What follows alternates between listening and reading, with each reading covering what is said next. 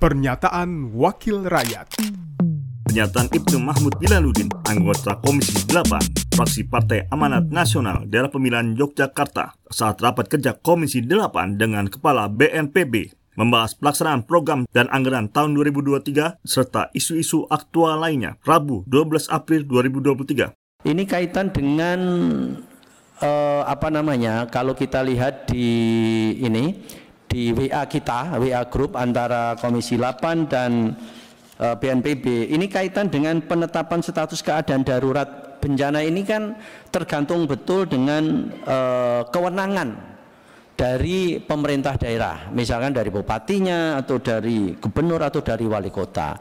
Nah, bagaimana caranya? Ini saya usulkan penetapan ini uh, bukan pada uh, diberikan kepada yang berwenang, tapi ada protokolnya, Pak.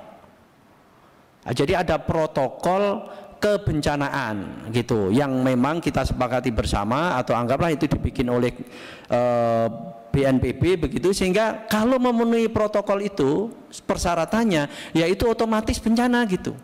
Jangan sampai uh, ada unsur-unsur bahasanya itu uh, mungkin ada sisi politiknya Pak kewenangan itu kan ada dimensinya. Nah, jangan sampai nanti ada unsur-unsur yang apa namanya di luar kebencanaan itu sendiri. Misalkan karena politik eh, gara-gara uh, di situ mungkin dulu satu kelurahan nggak milih bupatinya terus di itu nggak dikasih misalkan.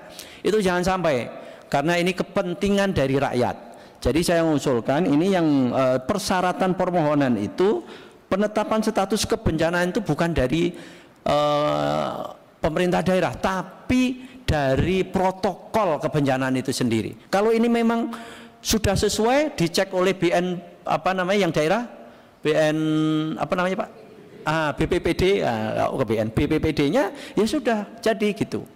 Artinya ada bukti-bukti secara faktual uh, sesuai dengan protokol yang ada. Pernyataan Ibnu Mahmud Bilaludin, anggota Komisi 8, fraksi Partai Amanat Nasional Daerah Pemilihan Yogyakarta, Produksi TV dan Radio Parlemen, Biro Pemerintahan Parlemen, Sekjen DPR RI. Pernyataan Wakil Rakyat.